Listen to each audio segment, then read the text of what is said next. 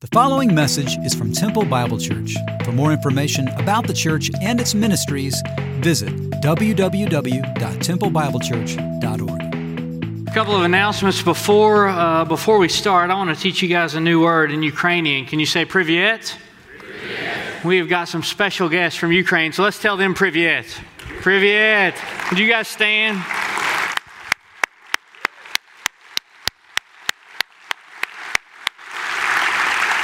This is Pavel and Luba Marchuk, Pavel's brother Victor, and Nikolai Manzuk. And we praise God for these are some of the pastors for our sister churches in Ukraine. We're grateful that you are with us. Thank you for being here with us. And also want to let you know, mark it on your calendar, kind of circle it. September 19th, that's a Thursday night at 6:30. We have got the great blessing of having David Platt join us. We are really grateful for that. Excited to have David Platt come. He's going to be speaking to area pastors here. If you got a friend that's pastor of another church, we are sending out invites. We would love for them to join pastors here that afternoon. 6.30 that night he'll be with us and then he'll be speaking to students at umhb that night at about 9 o'clock. So that's september 19th we're going to be in genesis 13 that's where we are today on a week that we are all uh, pretty tired. Tired physically tired emotionally I thought I was a little bit tired this morning, but I wasn't quite sure how much. And I, I, know you're tired. Thank you for showing up. Laura said it was a long day. How many people you think will be here? I said about 12, you know. I drove through Starbucks this morning and I've got this drink um, that I really like when I'm tired. It has two espresso shots. Went to get my drink. I, um, I would love it if it were called a Thor, um, but it's not. It's a tall, skinny caramel macchiato with an extra shot and I get to church and I'm sitting in my office and, you know, getting ready for the morning and I think something, like something's missing. Something's missing. And I realized that I had paid for my drink and just drove off without it. well, maybe I'm a little tired, which, which means now I want a nap, so we won't be here long, right? Okay? But we're in Genesis chapter 13. We're in week three of this series, Abram, father of the faithful. And what we're going to talk about, I'm going the wrong way here. See, I am tired. Um, oh, yep. Am I going the wrong way still? I am. Goodness. I have messed you guys up back there. That's all my fault. We're in Genesis chapter 13. In Genesis chapter 12, 10, Abram was not raising a hallelujah. He was nervous. He was afraid. He began to not trust the promise of God. That's what we talked about last week. That the week before, God had promised Abram, I'll bless you and make your name great so that you will be a blessing. And then Abram doesn't trust him. He goes into Egypt. He says to his wife, Hey, tell these people you're my sister so they won't kill me. You can live. They won't kill me. She gets taken into Pharaoh's harem. It's this awful thing. And then Abram comes out of Egypt in spite of himself because plagues come on Pharaoh and he fears the God of Abram, not because Abram has done great things, but because God is committed to his purpose and he's committed to his promise. And Abram comes out of Egypt really, really wealthy. And it's going to be a blessing to him. But what God means for blessing, the enemy means for burden. And this blessing is going to become a burden. The scripture tells us in Genesis 12, 16, that when Abram came out of Egypt, he came out with sheep and oxen. It says there were male donkeys, donkeys and female donkeys, and male servants and female servants and camels. He is rich. These female donkeys more expensive than male donkeys because they were easier to ride. The camels were the luxurious ride of the rich. Now Pharaoh could have killed them for lying to him for these plagues coming on his house, but he feared God, and so he told his people send them out with all that they have. And so there's this caravan that's leaving Egypt. It's Abram, it's Sarai, and it's his nephew Lot. So Abram went up from Egypt and he and his wife and all that he had, and Lot went with him into the Negev. Now, Abram was very rich in livestock, silver, and gold. Abram was rich in livestock, silver, and gold. The Hebrew word here for rich actually means heavy. It's the Hebrew word kabed. Can you say kabed with me? Kabed. We all now speak Hebrew. You can put that in your Facebook profile. I speak Hebrew. It's the word heavy. It's not just here that Abram was heavy with livestock. In Genesis 12:10, when the famine had come that we looked at last week, and it says the famine was severe, it's the Hebrew word kabed.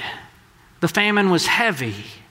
So they go into Egypt and the famine's heavy, and they come out of Egypt and their wealth is heavy. And when I thought about that word Tuesday morning, when I sat down, to read, I thought, man, what an appropriate word because we this week are heavy with grief, but we're also heavy with hope.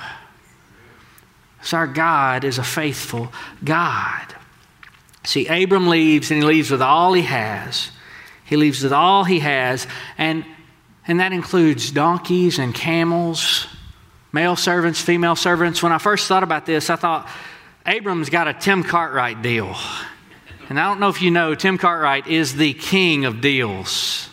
He gets deals like you wouldn't believe. He will call me in the spring when he's preparing to take a team to Rwanda. He'll go, Hey, man, I got this great deal on these plane tickets. What, are you, what are you talking about? Well, it's 12 plane tickets from Austin to Rwanda. It was $47. I mean, it's, it's, it is ridiculous. It's amazing. I was thinking if Tim, you know, he didn't grow up as in in the woods like I did. He's in Philadelphia. Can you imagine if he were with Abram and he's looking at these camels, his livestock, and he goes, This is amazing. I never had all this livestock in Philadelphia. These cows, they got these things on them. You pull the milk just comes straight out for free. It's amazing. Tim was not with Abram, right? But he leaves rich with livestock, rich with silver, rich with gold, and with male servants and female servants. See, Abram, when he left Egypt, he might have thought, I'm getting out of here safely. Everything's going to be okay. But one of those female servants is named Hagar. And her son Ishmael is going to bring, bring strife on the people of God for generations to come. And that's a good moment just to pause because sometimes we think you know what, this, this little sin, this little thing that I'm doing, not trusting God, whatever that might be, whether it's something I should be doing that I'm not, or something I shouldn't be doing that I am, or thoughts that I'm having, and I think these aren't really a big deal. Let me just tell you Hagar is going to be a really big deal for generations to come. So we got to guard ourselves. Abram not trusting God is going to cost his family down the road. So Abram turns back to the promise. In verse 3, it says, He journeyed on from the Negeb as far as Bethel, to the place where his tent had been at the beginning between Bethel and Ai. And we learned two weeks ago that Bethel means house of God. And that's the first place it's recorded that Abram worshiped. It's between Bethel and Ai, verse 4, to the place where he had made an altar at the first and Abram called upon the name of the Lord, he began to cry out to God, to pray to God again. He called on the name of the Lord in this moment of renewal and repentance and turning back toward the promise. But still, there's a problem. It's a good problem to have, but it's a problem. Lot, who went with Abram, also had flocks and herds and tents so that the land could not support both of them dwelling together, for their possessions were so great that they could not dwell together. And there was strife between the herdsmen of Abram's livestock and the herdsmen of Lot's livestock. At that time, the Canaanites and the Perizzites were dwelling in the land.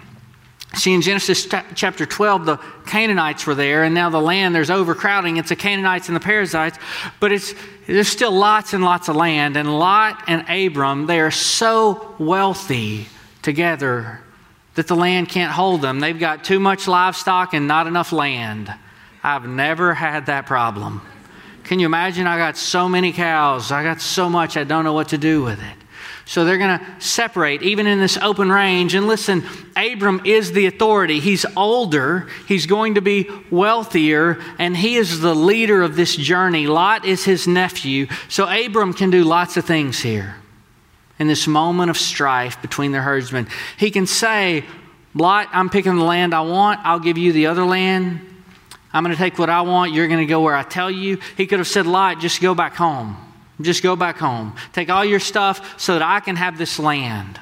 But that's not what Abram does. That's not what Abram does. Instead, Abram says to Lot, Let there be no strife between you and me, and between your herdsmen and my herdsmen, for we are kinsmen, we're brothers. Is not the whole land before you? Separate yourself from me. If you take the left hand, I will go to the right. If you take the right hand, I will go to the left. Lot, you just take what you want. You take what you want, and I'll take what you don't want. Now, this is an amazing display of trust considering just prior to this, Abram has not trusted God as he's gone into Egypt, but he has seen God provide in spite of himself, and he's learning that God is the provider. He's going to learn it more and more and more as we study the book of Genesis. And so he just says, Lot, you pick what you want. You pick what you want, and I'll take what's left he's confident God is going to give him this land of promise. And so the Bible says that Lot lifted up his eyes, verse 10. He saw that the Brazos Valley was well watered everywhere. He saw the Jordan Valley, I'm sorry, was well watered everywhere. Like the garden of the Lord, like the land of Egypt in the direction of Zoar. This was before the Lord destroyed Sodom and Gomorrah. So Lot chose for himself all the Jordan Valley, and Lot journeyed east. Thus they separated from each other. Abram settled in the land of Canaan, while Lot settled among the cities of the valley and moved his tent as far as Sodom. Now the men of Sodom were wicked, they were great sinners against the Lord. Lot lifted up his eyes.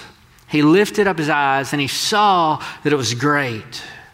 It looked beautiful. There's this green valley, it's well watered. There's going to be food, grass for his livestock. It's like the garden of the Lord. It's like Egypt. And I just wonder if the writer of Genesis would evoke in our minds this garden of the Lord was a beautiful place, but if you weren't careful, there was curse there. See, Egypt had the Nile River, so there would always be water, there would always be grain, but that would be the place the children of Israel would walk into slavery for 430 years. And what looks great is not always great. The green grass is not always greener. See, Abram chooses surrender over self, he chooses community over conflict. And Lot lifts up his eyes and he does the exact opposite of what the scripture would call us to. Philippians 2 says that in Christ, here's what we ought to look like he says, Look out not for your own interest, but also for the interest of others. Consider others more important than yourself. And Lot does the exact opposite. He considers himself more important than others. He looks out for his own interest and not for the interest of others. And Abram, Abram says, You pick what you want, and Lot does. In short, Lot, he's just learning to love himself. He's just learning to love himself. I don't know if you've heard that phrase a lot lately, but I keep hearing this phrase. You need to learn to love yourself. I just need to learn to love myself. And we hear these things in the world. Well, this person just need, you need to learn to love yourself. And sometimes you hear it in the church even, well, you can't love others if you don't love yourself. And so when we hear statements like that, they sound great, but when we hear a statement like that, here's what we've got to do with a statement like that. We've got to take that statement and we've got to hold it up next to Scripture. We got to look what does Jesus say about this? What does Paul say about this? What does the Bible say about this? And if it matches, then great. We just keep saying that. If it doesn't match, use different words, right? So, what does the Bible say about having to learn to love ourselves? I'm really glad you asked. I'm going to tell you what it says. See, Jesus, when he says, when he's asked about the greatest commandment, he says that we're to love the Lord our God with all our heart, our mind, our soul, and our strength, and love our neighbors as ourselves. He's not saying there, learn to love yourself so you can learn love your neighbor. He just assumes we love ourselves. He just assumes we love ourselves. Love your neighbor like you love yourself. I know you're going to love yourself well, so love your neighbor well. Paul, when he is telling husbands how to love their wives, he says that we're to nourish them and care for them like our own bodies. I'm going to chase just a quick rabbit here in Ephesians. In the same way, husbands should love their wives as their own bodies. He who loves his wife loves himself. For no one ever hated his own flesh, but nourishes it, cherishes it, just as Christ does the church, because we are members of his body. Listen, we're all making straight A's in the school of loving ourselves. We got a PhD, right? Is there anybody who doesn't love themselves? Well, yeah, it says, He who loves him, his wife loves himself. If you're not loving your wife, man, then you're not loving yourself. You're going to bring destruction on you and your family. I think about my Laura and who she is to me. Somebody asked me one time, What would you do if somebody did anything to your wife? And I just said, I'd open up a prison ministry real, real fast. See, man, that, that's the one exception. If you're not loving your wife, you're not loving yourself. But we all love ourselves. We all love ourselves. And here's the thing we think loving ourselves is a good thing, but when the scripture speaks about it, there's one more verse, it doesn't speak about it very well. Paul tells Timothy in 2 Timothy 3 2, he says, There will come a time near the end when people do this and this and this, and it describes their wickedness. And he says they'll be lovers of selves and lovers of pleasure rather than lovers of God. See, Lot He's just loving himself. So, does, does God want us to care for ourselves, make sure that we're in the Word, that we're walking with Him, that we are flourishing in Christ? Yes. But hear me, we all love ourselves, and Lot loved himself. He loved himself. He looked as he lifted up his eyes, and he thought, This is going to be great. I'll take it. I'll take the Jordan Valley. And Abram, just gives it to him. God has promised him this land, but Lot went east. And it says when he went east, he went before the Lord destroyed Sodom and Gomorrah, and he saw all this was beautiful. But then we're told the men of Sodom were wicked, great sinners against the Lord. So he's going to go into a land of wickedness, and it's going to be a difficult time for him. And as we continue in Genesis, we're going to see we're going to see that Sodom and Gomorrah are dark and evil places, and we're going to talk about that. We're going to talk about that because that's what we do as a church. We're compassionate, we're kind, we're gentle, we're loving, and we tell the truth as God speaks the truth. See, when we deal with the sin of Sodom in a few weeks, here's one of the things that that we've got to understand the church tends to handle this one way or the other, and it can be really, really harsh or really, really light. But here's something that one of my favorite theologians said a couple of weeks ago. His name is Danny Cunningham. You may have heard of him. He says, I want to resist the urge to not be shocked by the fall of humanity and how evil it is according to Scripture. I want to resist the urge to not be shocked by the fall of humanity and how evil it is according to Scripture sin should shock us. Here's what happens with cultural sins. We do one of two things. We look at cultural sins and we just go, you know, that's kind of the way culture's headed and that's the way things are going to be, and we just got to figure out how to be okay with that some way. Or we look at those cultural sins and we think these are really the only things the church ought to talk about. These aren't things I struggle with, so let's talk about these things I don't struggle with and I'll just shovel them on somebody else.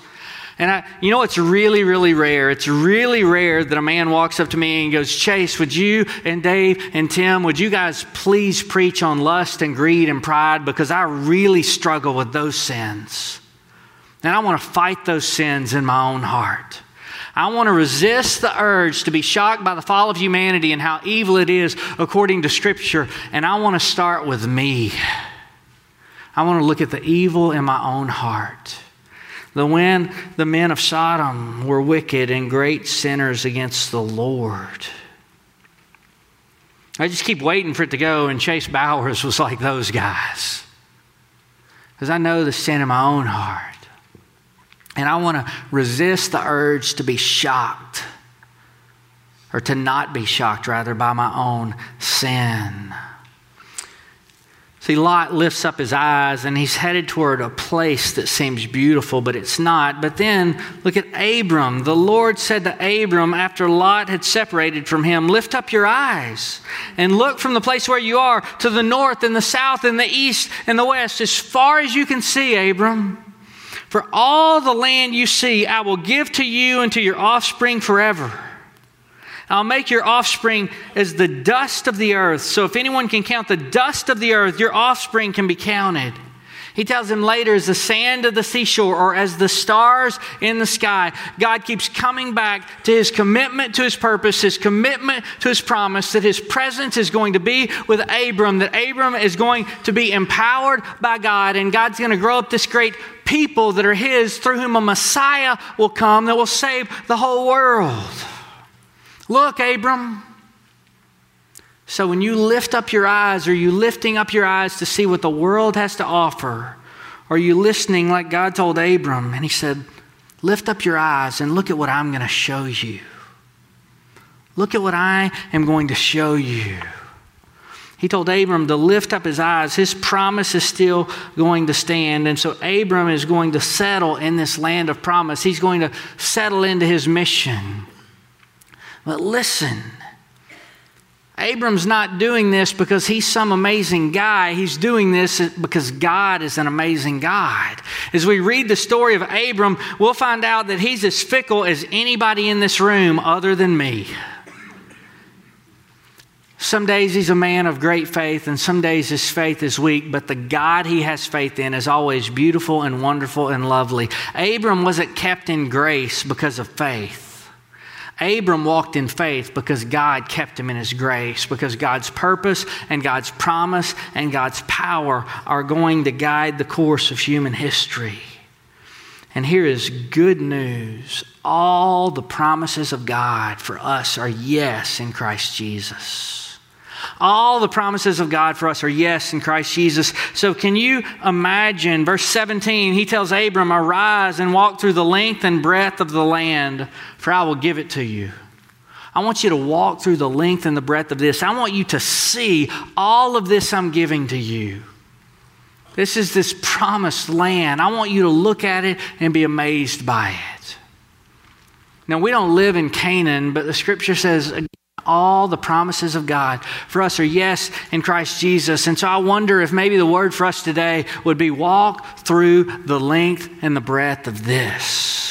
Walk through the length and the breadth of this and see all these promises for you that are yes. I'm saying yes to these promises for you in Christ Jesus. See, if we don't walk through the length and the breadth of this, we won't know the promises of God for us. And the promises of God for us are amazing.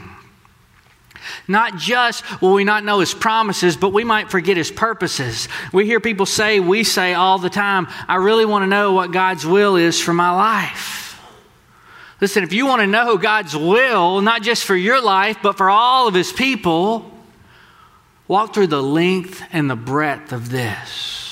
His will is that we would love Him with all our heart, mind, soul, and strength, that we would love our neighbor as ourselves. His will is that we would make disciples of all nations, and by His grace, church, we're going to continue to make disciples of all nations. His will is that we would love one another and serve one another and bear with one another and forgive one another and pray for one another and care for the needs of one another that we do all things without grumbling or complaining, that we might shine like stars in the midst of a crooked and perverse generation.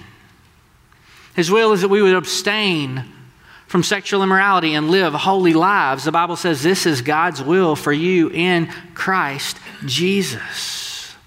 But see, if we don't walk through the length and the breadth of this, we won't know it. And there are some amazing things that you can hear in the world and sometimes even in the church that just don't line up with what this book says. See, if we don't walk through the length and the breadth of this, we won't know his promises and we won't know his purposes. And then we won't know that the power that raised Jesus from the dead is at work in us who believe.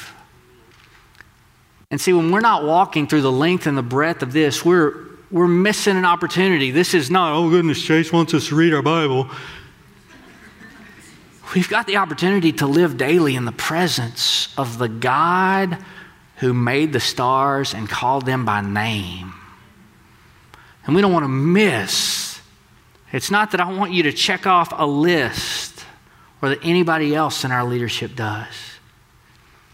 It's that we don't want you to miss the opportunity to be in God's presence because you are, if you're in Christ, we are God's people. And we want to find out what it looks like to be the people of God. Well, you find that out by walking through the length and the breadth of this. Abram walks through the length and the breadth of this land, and he settles into mission. And then the last verse in Genesis 13, it tells us that Abram settles in this land.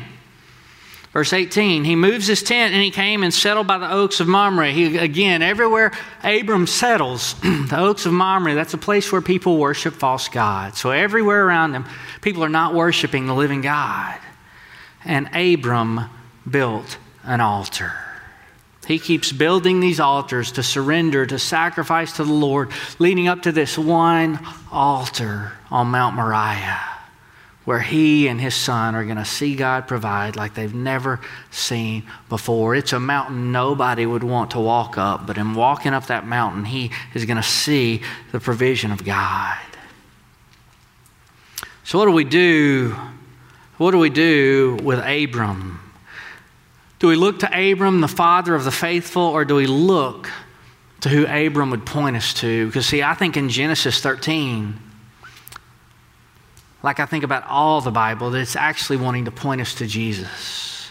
So, three things about Jesus as we close our time today. The first is this Jesus is the second and better Abram, and that he is the ultimate peacemaker. He's the ultimate peacemaker. Abram made peace with his cousin Lot and he said, Hey, you take the land that you want. But Jesus is a second better Abram because he's the ultimate peacemaker. He didn't go to his nephew, he went to his enemies, to the enemies of God who are under the wrath of God. And he says, I'm going to bring peace through the blood of my cross and he rose from the dead. He is the ultimate peacemaker. And through Jesus, the second better Abram, we have peace with God through faith in him by his grace. He's a second better Abram in that he is the ultimate peacemaker. He's a second better Abram in that he is our promised land. He is our promised land. It is Jesus who will guide his people faithfully. He will not lose one of his sheep as he takes us to ultimately the new heavens and the new earth. But his presence is our promised land. Where Jesus is, that's where we want to be. And he's who we want to walk with because he's the second and better Abram. And one more thing. One more thing about this Jesus. We looked at this word kabed as we all learned to speak Hebrew fluently this morning. Jesus is the ultimate peacemaker. He's the ultimate peacemaker. He's the promised land. And Jesus takes these heavy, heavy burdens and he turns them into heavy blessings. Only humans could take a blessing like God gave Abram and turn it into a burden, and only God can take burdens and turn them into blessings. So there's that word, kabed. I want to tell you about a word that comes out of the root kabed called kabod. See, Matthew 11, here's what Jesus tells those who are weary to do Come to me, all who are weary and are heavy laden those of you something heavy on you, those who have a burden, those who have a kabed. And I will give you rest. Take my yoke upon you and learn from me, for I'm gentle and lowly in heart, and you will find rest for your souls. For my yoke is easy and my burden is light. See, Jesus takes heavy burdens on himself, and he says, My yoke is easy and my burden is light. I'll give you rest. I'll give you rest. Well, what does kabod mean? Kabod comes from kabed. Kabed means heavy, and kabod means glory. See, Jesus took the greatest burden you could ever take. He took the sins of the world on himself. And when Jesus takes a burden like the sins of the world, he turns it into glory. The night before he died, he says, Father, I've glorified you while on earth, now glorify me. And what the glory of God looks like is Son hanging on a tree with the heaviest burden of all, so that we might find rest in Him. And then He rose from the dead in perfect and beautiful kabod in glory. In glory. So now, not only is our grief heavy. But that grief just turns into a heavy, heavy hope because of Jesus, the second and better Abram. Let's pray. God, we confess that you are the only wise God and that your Son made peace by his blood on the cross. And he didn't just make peace with us and you, he made peace um, with us and one another. He ended the strife. He broke down the dividing wall so that we could be one in Christ, one new man. We're being built up to this household of faith in Christ. And we're doing that because you're the only wise God, and you're the only loving God, and you're the only strong God who made a way. So we say to you, our Father, and to Christ Jesus, to you be honor and dominion and power for, and glory forever and ever. Amen.